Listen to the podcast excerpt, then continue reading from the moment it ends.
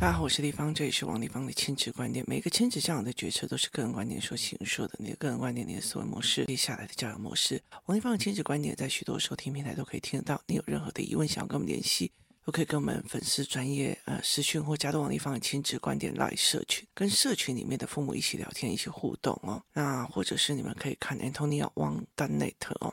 那今天我们来聊一件事情哦。有一天呢，在围棋课里面的时候，那那个时候其实我不知道为什么那一天大家所有的人的情绪都很嗨，有一点的怪哦。那那天我很少，我其实很少去那一堂课，然后结果那天我去，就就看到两个孩子在吵架，但他们吵得非常的凶哦。其中有一个是他觉得，哈，就后来我们就请他们就是对峙，他的爸爸妈妈，他们两个各自的父母就请他们讲。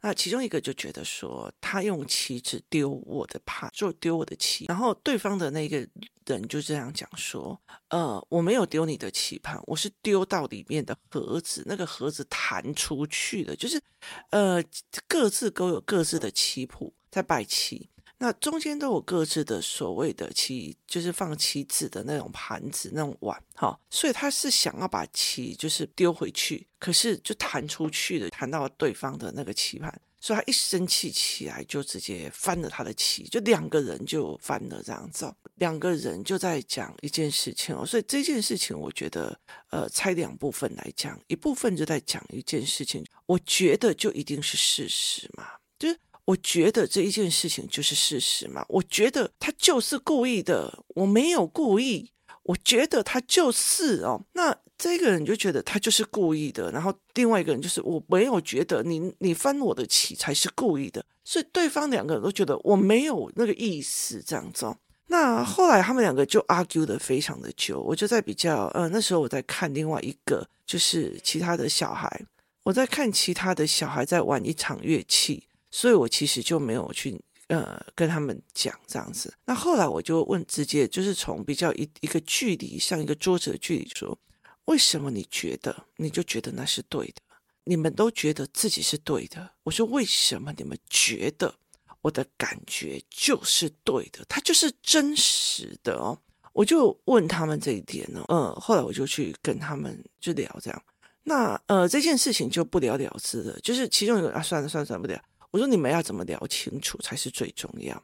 后来其中有一个孩子就过来，就跟我讲说：“哎，我接下来寒假会开什么课啊？”那我就在跟这个孩子讲，这个孩子是独生子，我就在跟他讲一件事情哦。我说有两件事情，丽芳也要跟你谈。我说有两件事情，丽芳也要跟你谈。不管你之前在学习营还是在这里。好，那你都有一个同样的问题，就是独生子女的问题哦。其实最近真的是看了很多独生子女的状况。那他的，我的，我就跟他讲说，因为你是独生子女，家里面只有三个人，所以你其实你不会去动用到你视角的呃外部部分。意思就是说，哈，如果独生子女他在玩积木的时候，他的眼睛就是对准前方的积木。好，他并不需要去做所谓的眼睛的余光的部分，就是旁边的光的部分哦。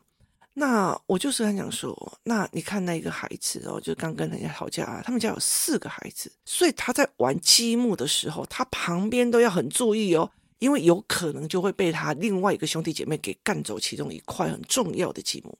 所以其实多人或者多小孩的家庭里面，他们会有一种状况，就是我虽然手上在做我的事，但是我旁边那个讯息是 catch 很多的，因为我随时要防着有人过来或干嘛。那呃，我就跟他讲说，所以你的呃眼睛的视角其实不够广的。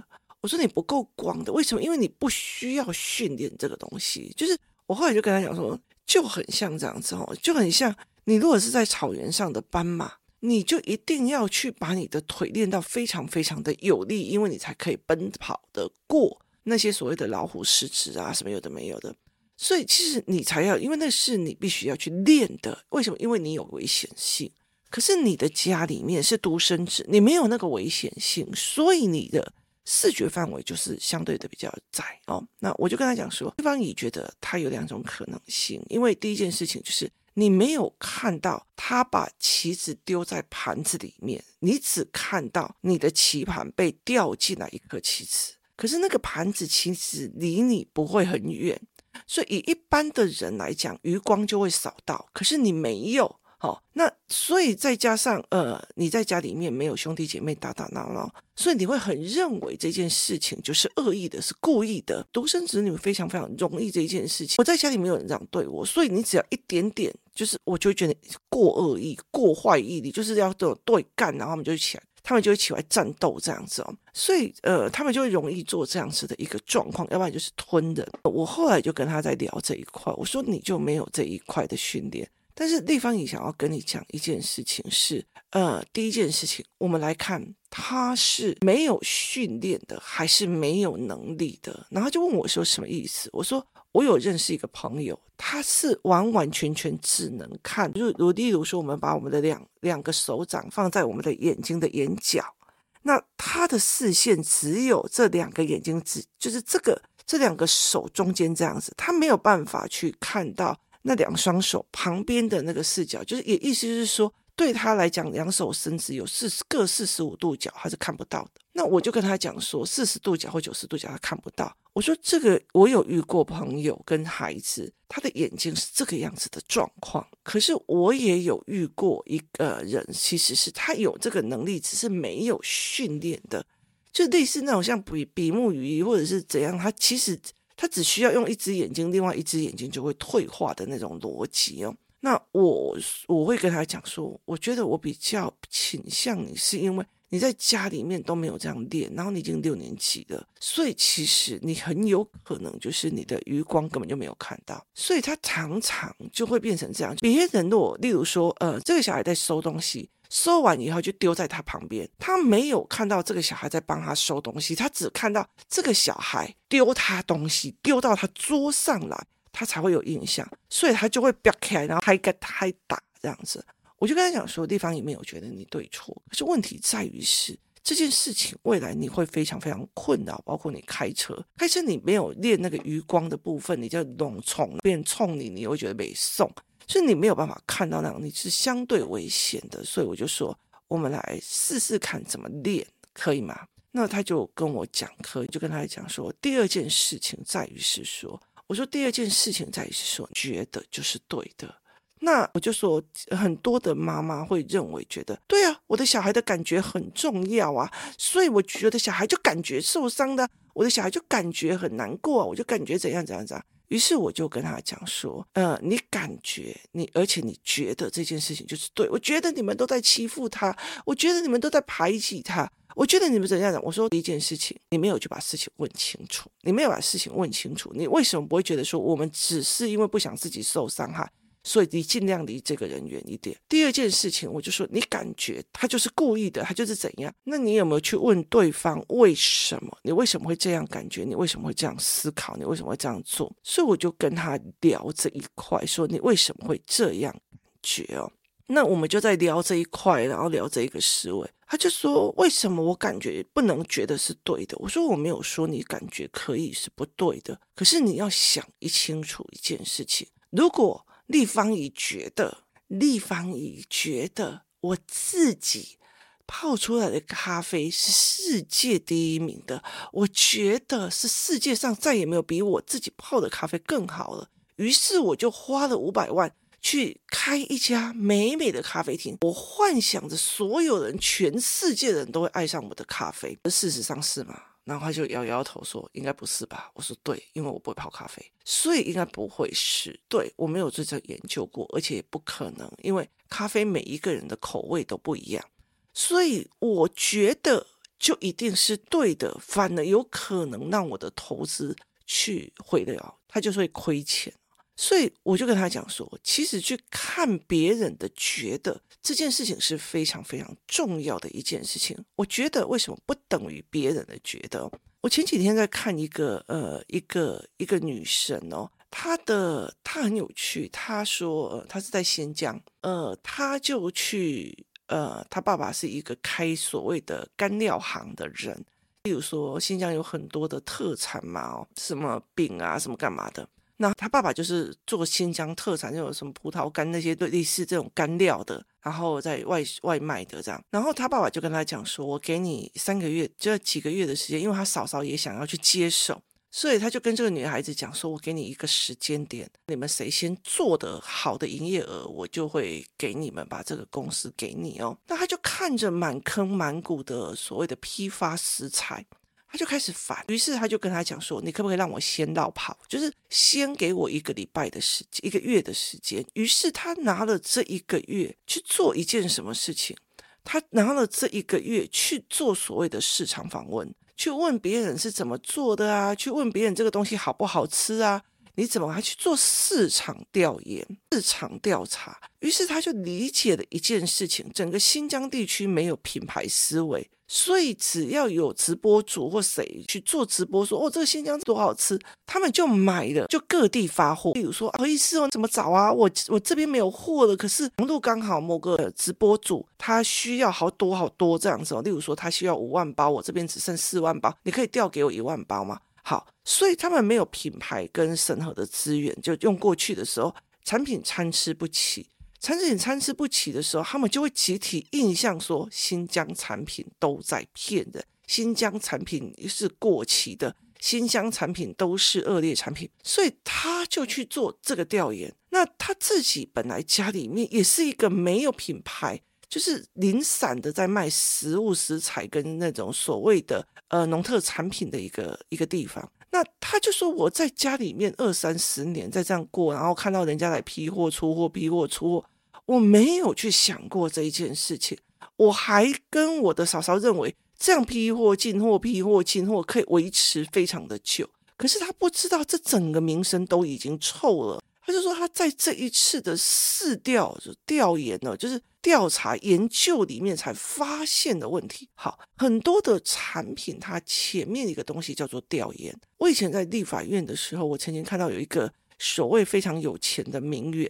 他只要去跟人家开公司，或者别人开公司，他要投资，他常常只做一件事情，就是就是我选到了这个地方之后，他会请两个攻读生去站在那个地的门口，然后用那种计算器来算走过去会有多少人，也就是人流的多寡。好，那现在比较没有这种东西了，为什么？因为没什么人流的东莞，你看像现在的台北市东区。以前你可能就说哦，我有一个店面超好的，只要有个店面，你一辈子就可以六十万的房租、七十万的房租，住得很做得很爽。可是你不知道，有时候就是他其实被电商打掉。大卖掉，很多的竞争者都不是你隔壁的，而是另外一个产业跟另外一个结构。所以其实我觉得很大的一个点在于是这样子哦，很有趣，就是这样子在思考。竞争者其实并不是以为的你那个竞争者，而是另外一个结构再去把你打掉。所以后来我就在呃跟他们在聊这一块的时候，我就跟他讲，你的感觉并不一定是你的感觉。我说不一定是你的感觉，如果你要坚持你的感觉就是对的。我觉得这个好吃，所以全世界都应该觉得好吃。我觉得这个怎么样就应该怎么样。那你很有可能你一辈子都在亏钱，你很有可能你这一辈子就在亏钱。我觉得呃泰国很好啊。去到那边呢、啊，就已经会赚大钱呐、啊，房地产很好投。我觉得，可是你没有去看法规，你没有去看呃它的出就是出脱的率，就是等于是说，如果我要卖二手房，我卖得出去卖不出去，我的变现能力又会多少？所以你没有办法变现。你可能花七百万买一个房，可是你没有办法变现。甚至如果那一整栋大楼管理坏掉，那个房子也就坏掉了。所以它有很多的逻辑跟很多的思维。因为你只要觉得，我觉得可以赚呢。我昨天隔壁的那个，我就去问他。我在做民宿的时候，我就去问隔壁的，他那个租多少钱？我租多少钱？再去看他们，他们都在卖房子的，我觉得可以赚。可是那些隐形的成本是多少？例如说，我们开一个工作室，好了。水电瓦斯作业行政人员的成本，那些所有东西都是隐形的成本，会不会算是一个非常重要的一个概念哦？所以其实我就会在这整这整个过程里面去提供这样子的思维，去跟他谈。我说不是你觉得就是对的，而且你觉得没有讨论，你接下来你一定会在很多的时候做的所谓的失败的决定。为什么？我觉得这个咖啡厅我一定会投资，一定会大赚大钱。年轻人都这样，所以你就去花了五百万，就发现不是，事实上不是这样子玩的。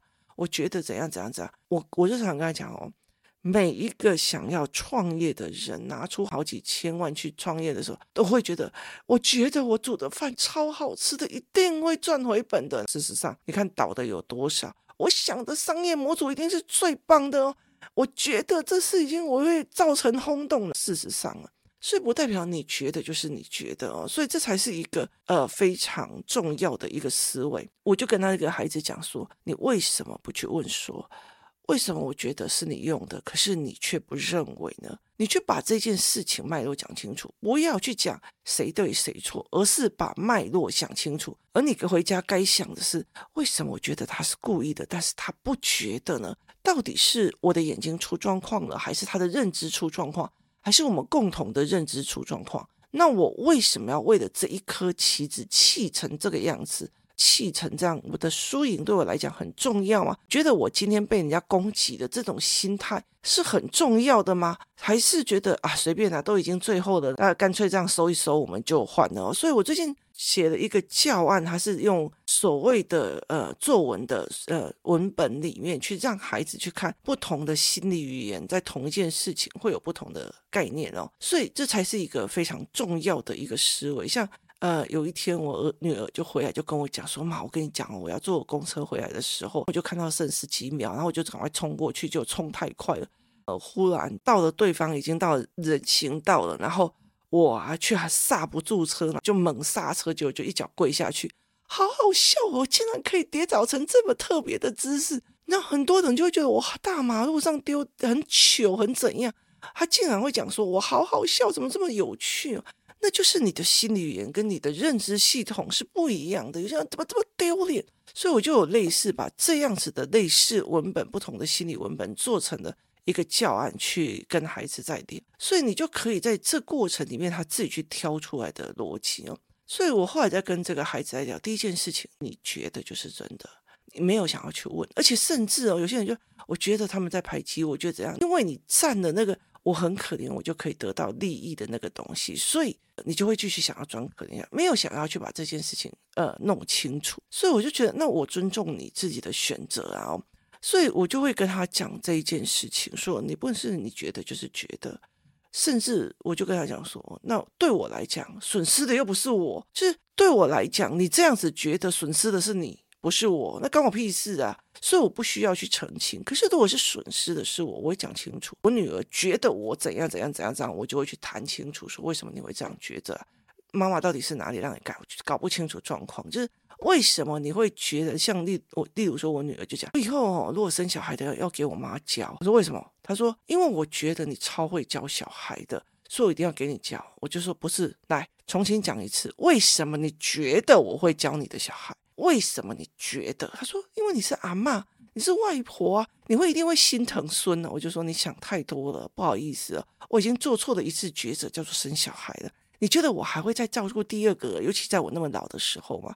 你想太多了。亲情这种东西哦，你还是自己享受好了，不要这样子误会我。你觉得我妈妈是一个怎么样的人？不好意思，请问过我，你觉得并不是我觉得。”不要这样思维哦，所以这才是一个很有趣的一件事情。我哪里造成你的误会了？请你告诉我，我改。好，所以有时候我觉得我妈是对我最好的。我妈的，我说我哪里造成你的误会了？请你告诉我，我改。好，所以我会跟孩子去聊这，不是你觉得就一定是对的。我这样跟我的孩子讲，不是你们觉得你妈妈一辈子就会可以帮你，没有这回事哦。我其实在你有能力的时候。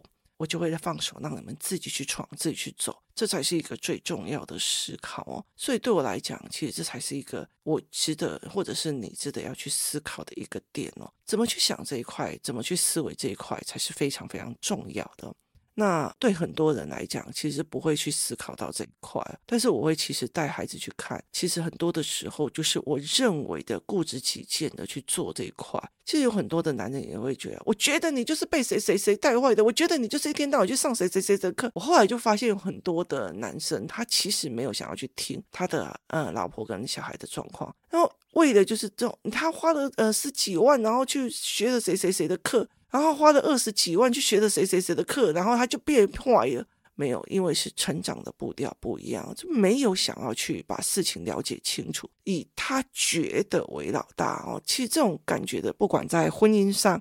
在事业的投资上都不是一件好事，所以后来我其实，在跟孩子这个孩子在聊这件事情。我说，第一件事情，我们去把你的眼睛的思维讲清楚；第二件事情，你要了解一件事情，你是独生子，你独生子的思维，你要去看懂别人多家其他家庭的思维。说你今天要了解一件事情，很多的大孩子，或者是很多呃家里面有兄弟姐妹的。他们在做任何的事情的警觉性超高的，也很容易吵一吵就好了，所以这才是一个最重要的一个概念哦。那你没有办法去理解这一块，因为你的眼睛视力范围，你只在做着你自己想做的事情，尤其再加上呃在玩手机的时候，你就只看到你那个荧幕，所以你就会没有办法去观察这个环境的思考哦。我就跟他讲说，那就手机收起来一点哦。这才是一个非常重要的一个概念，你怎么去让孩子去看这一件事情？那在今天这个教案呃 Podcast 里面，